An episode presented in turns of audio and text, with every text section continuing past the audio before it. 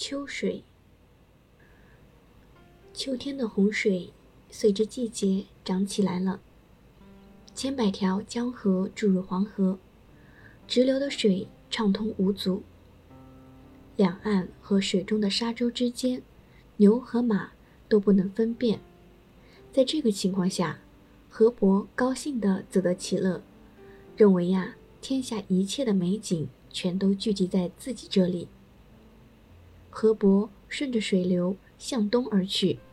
来到北海边，面朝东边一望，看不见大海的尽头。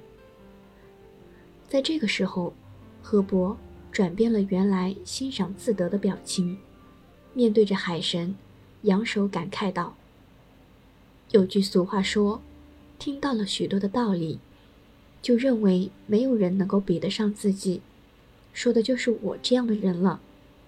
况且，我曾听说。”有人认为孔子的见识浅陋，博弈的道义微不足道。开始我还不相信，如今我见到了您的广阔无边。我如果不是来到了您的面前，那就危险了。我会永远被有学识的人所讥笑。北海神若说对井中的青蛙，不能够与他沟通讨论关于大海的事情。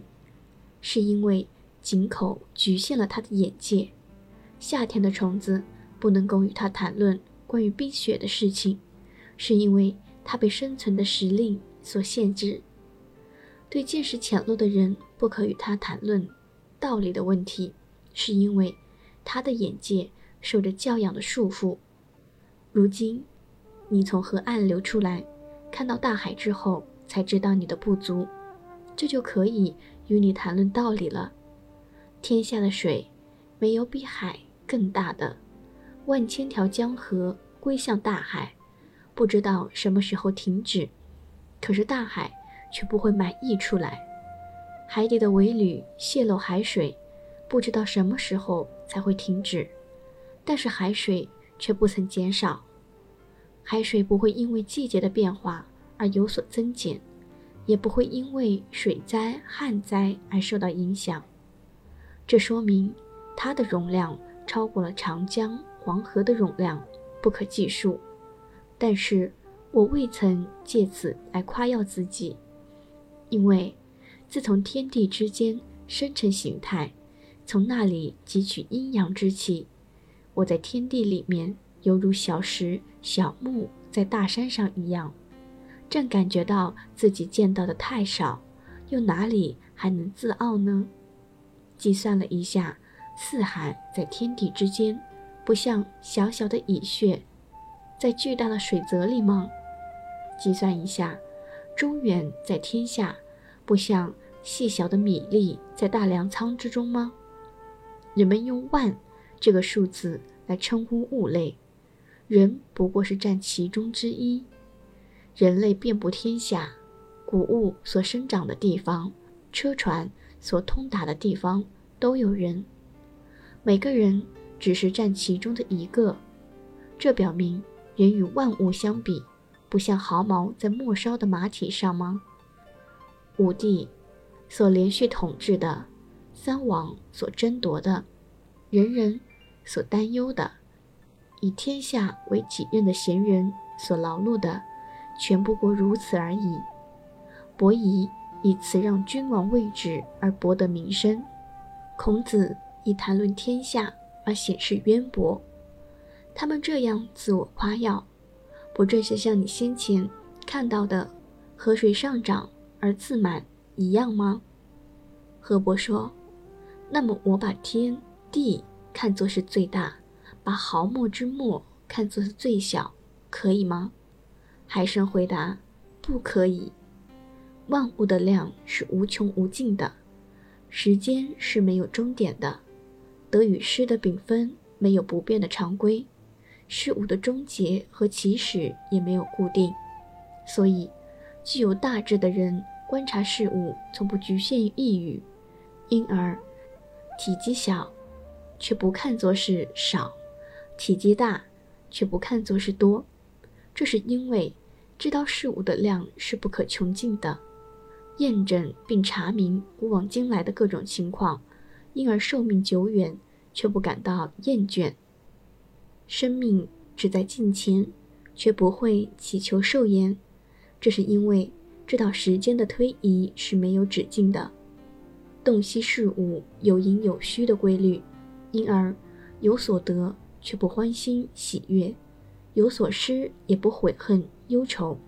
这是因为知道得与失的丙分是没有定规的，明了生与死之间犹如一条没有阻隔的平坦大道。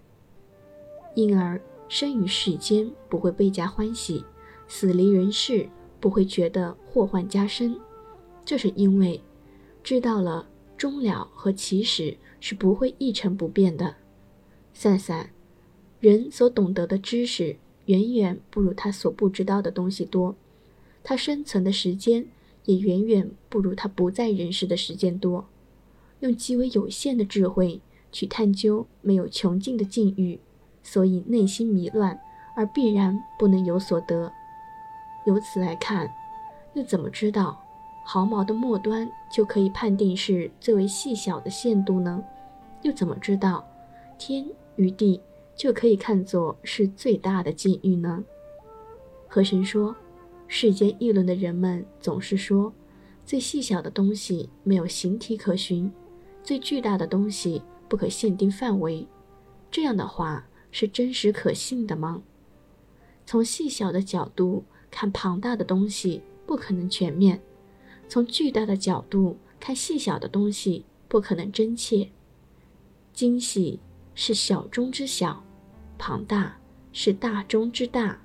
不过，大小虽然有所不同，但是各有各合宜之处。这就是事物固有的态势。所谓精细与粗大。仅限于有形的东西，至于没有形体的东西，是不能用计算数量的办法来加以剖析的；而不可限定范围的东西，更是不可用数量能够精确计算的。可以用言语来谈论的东西，是事物粗浅的外在表象；可以用心意来传告的东西，则是事物细致的内在实质。言语所不能谈论的。心意所不能传告的，也就不限于精细和粗浅的范围。所以，修养高尚者的行动不会出于对人的伤害，也不会赞赏给人以仁慈和恩惠。无论干什么，都不是为了私利，也不会轻视从事守门差役之类的人。无论什么财物，都不会去争夺，也不会推崇谦和与辞让。凡事。从不借助他人的力气，但是也不会提倡自食其力，同时也不鄙夷贪婪与污秽。行动与世俗不同，但是不主张写必乖异，行为追随一般的人，也不以奉承和谄媚为卑鄙。人世间的所谓高官厚禄，不足以作为劝勉；行路和侮辱，不足以看作是羞耻。知道是与非的界限，不能清楚的划分，也懂得细小和巨大不可能确定清晰的界限。听人说，能体察大道的人不求闻达于世，修养高尚的人不会计较得失，清虚宁静的人能够忘却自己，这就是约束自己而达到适得其分的境界。和珅说。如此事物的外表，如此事物的内在，从何处来区分它们的贵贱呢？又怎么来区分它们的大小呢？海神回答道：“用自然的常理来看，万物本没有贵贱；从万物的自身来看，各自为贵而又以他物为贱。那世俗的观点来看，贵贱不在于事物自身。”按照物与物之间的差别来看，顺着各种物体大的一面去观察，便会认为物体是大的，那么万物就没有什么不是大的了。顺着各种物体小的一面去观察，便会认为物体是小的，那么万物没有什么不是小的。知晓天地虽大，比起更大的东西来，也如小小的米粒，知晓毫末之末。虽然小，但是比起更小的东西来，它也如高大的山丘。而万物的差别和数量也就看得很清楚了。依照事物的功用来看，顺着物体所具有的一面去观察，便会认为具有了这样的功能。那么万物就没有什么不具有这样的功能。顺着物体所不具有的一面去观察，便会认为不具有这样的功能。那么万物就没有什么具有了这样的功能。可知东与西的方位对立相反，却又不可以相互缺少，而事物的功用与本分便得以确定。从人们对事物的趋向来看，顺着各种事物肯定的一面去观察，便会认为是对的。那么万物没有什么不是对的，顺着各种事物否定的一面去观察，便会认为是不对的。那么万物没有什么不是错的。知晓唐尧和夏桀都自以为正确，又相互否认对方，而人们的趋向与持守也就看得很清楚了。当年唐尧、虞舜禅让而称帝，宰相子之与渊王哙。禅让而燕国几乎灭亡，商汤、周武王都争夺天下而成为帝王，白公胜争夺王位却遭到了杀身之祸。由此看来，争斗与禅让的理智，唐尧与夏桀的做法，认可还是鄙夷都会因时而异，不可以把它看作是不变的规律。栋梁之才可以用来冲击敌城。却不可以用来堵塞洞穴，说的是器物的用处不一样。骏马良驹，一天可以奔上千里；捕捉老鼠却不如野猫和黄鼠狼，说的是技能不一样。猫头鹰夜里能够抓取小小的跳蚤，细查好墨之末，可是大白天睁大眼睛也看不见高大的山丘，说的就是秉性不一样。所以说。怎么只看重对的一面，而忽略不对的一面？看重治而忽略乱呢？这是因为不了解自然存在的道理和万物自身的实情。这就像是重视天而轻视地，重视阴而轻视阳，那不可行，是十分明白的了。然而还是要谈论不休，不是愚昧便是欺骗。远古帝王的禅让。各不相同，夏商周三代的继承也各不一样。不合时代、背逆世俗的人，称他为篡逆之徒；合于时代、顺应世俗的人，称他叫做高义之士。沉默下来吧，河神，你怎么会懂得万物间贵贱的门庭和大小的流别？河神说：“既然是这样，那么我应该做些什么呢？”又应该不做些什么呢？我将怎么样推辞或者接纳、屈就或者舍弃？我终究将怎么办呢？海神回答：“用道的观点来观察，什么是贵，什么是贱，这是可称之为循环往复，不必拘束你的心智，而跟大道相为爱。什么是少，什么是多，这可称之为根梯延续。”不需要偏执于事物的某一方面形式，而跟大道不相一致。端庄威严的样子，像是一国的国君，却是没有一点偏私的恩惠；悠游自得的样子，像是祭祀中的土地神，确实没有任何偏私的赐福；浩瀚周遍的样子，像是通达四方而又旷远无穷，却是没有什么区分界限。兼蓄并且包藏万物，难道谁专门有所承受或者有所庇护，这就称作不偏执于事物的任何一个方面？宇宙万物本是混同其一的，谁优谁劣呢？大到没有终结和起始，万物却都有死有生，因而不可能一朝一时的成功，时而空虚，时而充实，万物。从不固守于某一不变的形态，岁月不可以挽留，时间从来不会停息。消退、生长、充实、空虚，宇宙万物终结，便又有了开始。这样也就可以谈论大道的准则，评说万物的道理。万物的生长，像是马儿飞奔，像是马车疾行，没有什么举动不在变化，没有什么时刻不在迁移。应该做些什么呢？又应该不做些什么呢？一切必定都会自然的变化。和珅说：“既然如此，那么为什么还要那么看重大道呢？”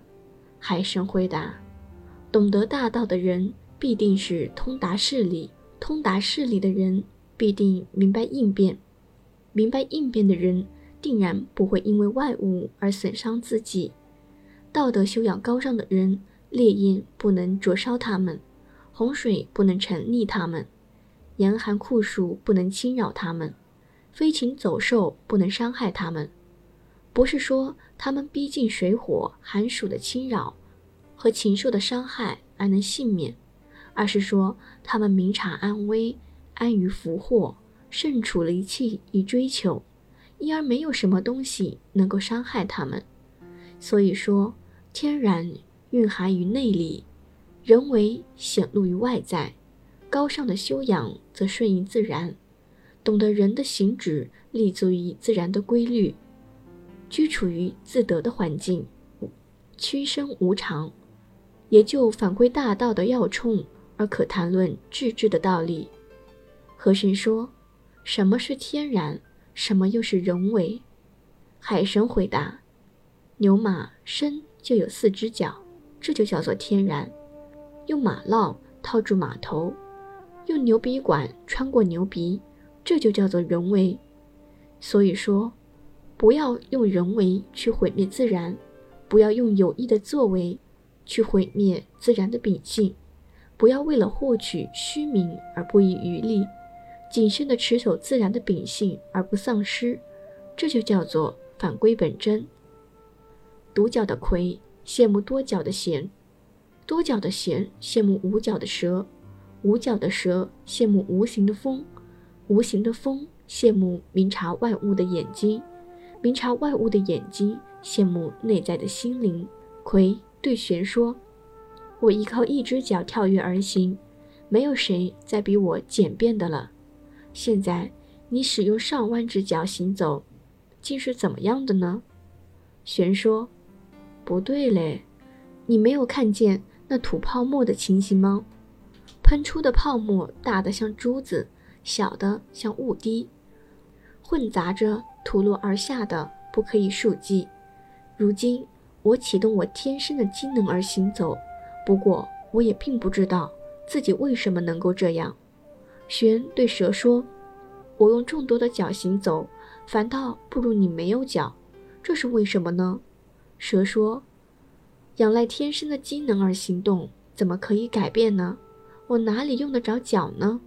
蛇对风说：“我启动我的脊柱和腰膝而行走，还是像有足而行的样子。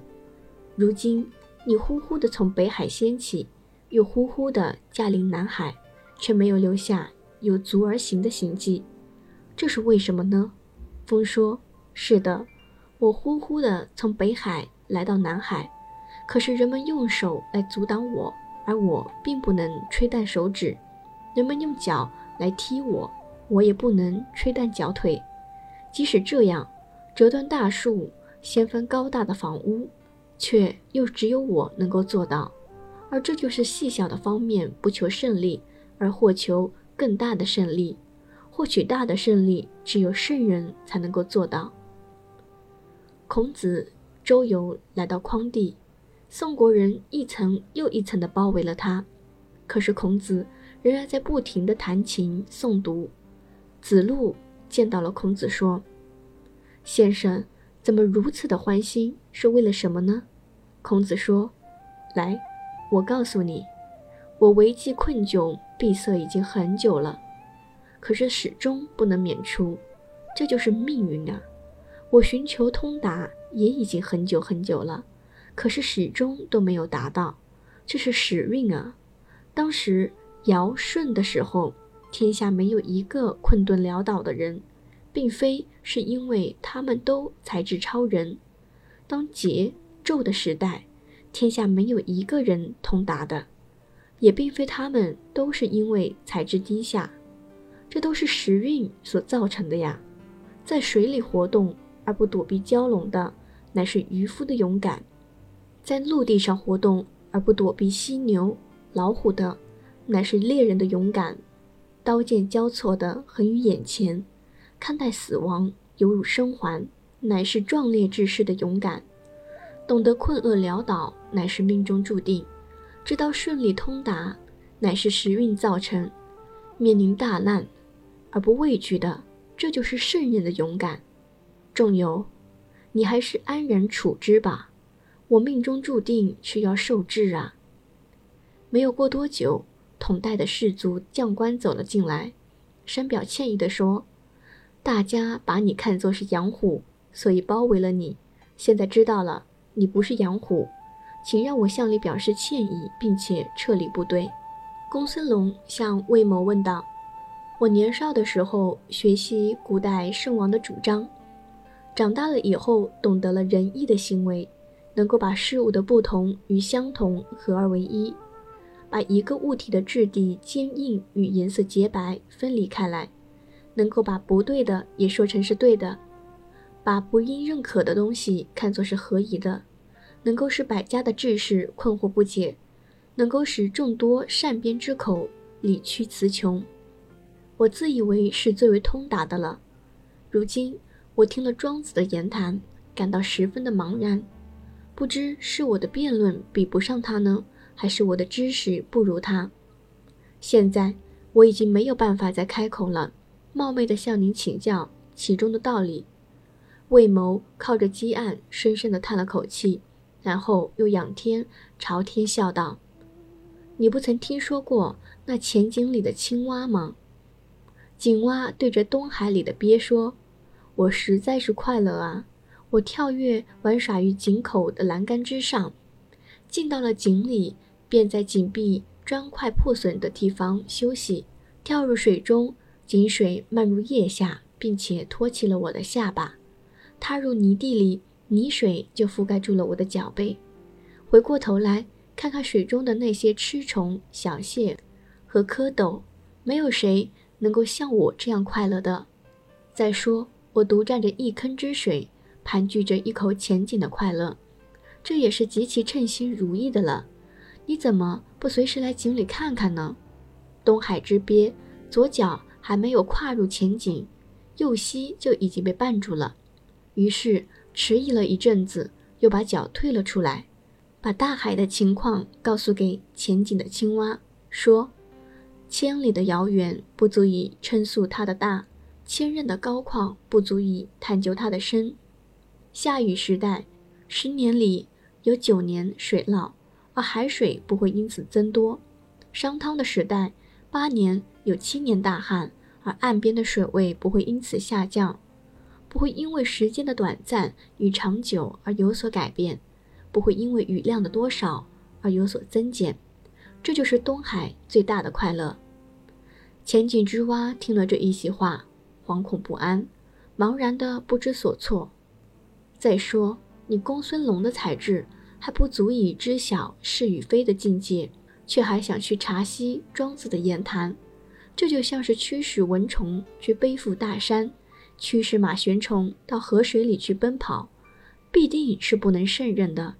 而你的才智不足以通晓极其玄妙的言论，竟自去迎合那些一时的胜利，这不就是像浅井里的青蛙吗？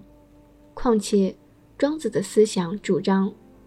抚及黄泉，登临苍天，不论南北，释然四散，通达无阻，深幽沉寂，不可探测；不论东西，起于幽深玄妙之境，反归广阔通达之域。你竟拘泥浅陋的，用查事的办法去探寻它的奥妙，用论辩的言辞去索求它的真谛，这只不过是用主管。去窥视高远的苍天，用锥子去探测浑厚的大地，不是太渺小了吗？你还是走吧。而且，你就不曾听到过那燕国寿陵的小子到了赵国邯郸去学习走步之事吗？未能学到赵国的本事，又丢掉了他原来的本领，最后只得爬着回去了。现在你还不尽快离开我这里，必将忘掉你原有的本领，而且你必将失去你原有的学业。公孙龙听了这一番话，张大了口而合不拢。舌头高高的抬起而不能放下，于是快速的逃走了。庄子在濮水边垂钓，楚王派遣两位大臣先行前往致意，说：“楚王愿意将国内的政事委托给你，而劳累你了。”庄子手把钓竿，头也不回地说：“我听说楚国有一种神龟，被杀死的时候已经活了三千年了，楚王用竹箱装着它。”用金饰覆盖着它，珍藏在宗庙里。这只神龟是宁愿死去，为了留下骸骨而显示尊贵呢，还是宁愿活在泥水里拖着尾巴呢？两位大臣说：“宁愿拖着尾巴活在泥水里。”庄子说：“你们走吧，我仍然愿意拖着尾巴生活在泥水里。”惠子在梁国做宰相，庄子前往看望他。有人对惠子说：“庄子来到梁国是想取代你做宰相。”于是惠子恐慌了起来，在都城内搜寻庄子整整三天三夜。庄子前往看惠子，说：“南方有一种鸟，它的名字叫做鸢，你知道吗？从南海出发飞到北海，不是梧桐树它不会停息，不是竹子的果实它不会浸湿。”不是甘美的泉水，它不会饮用。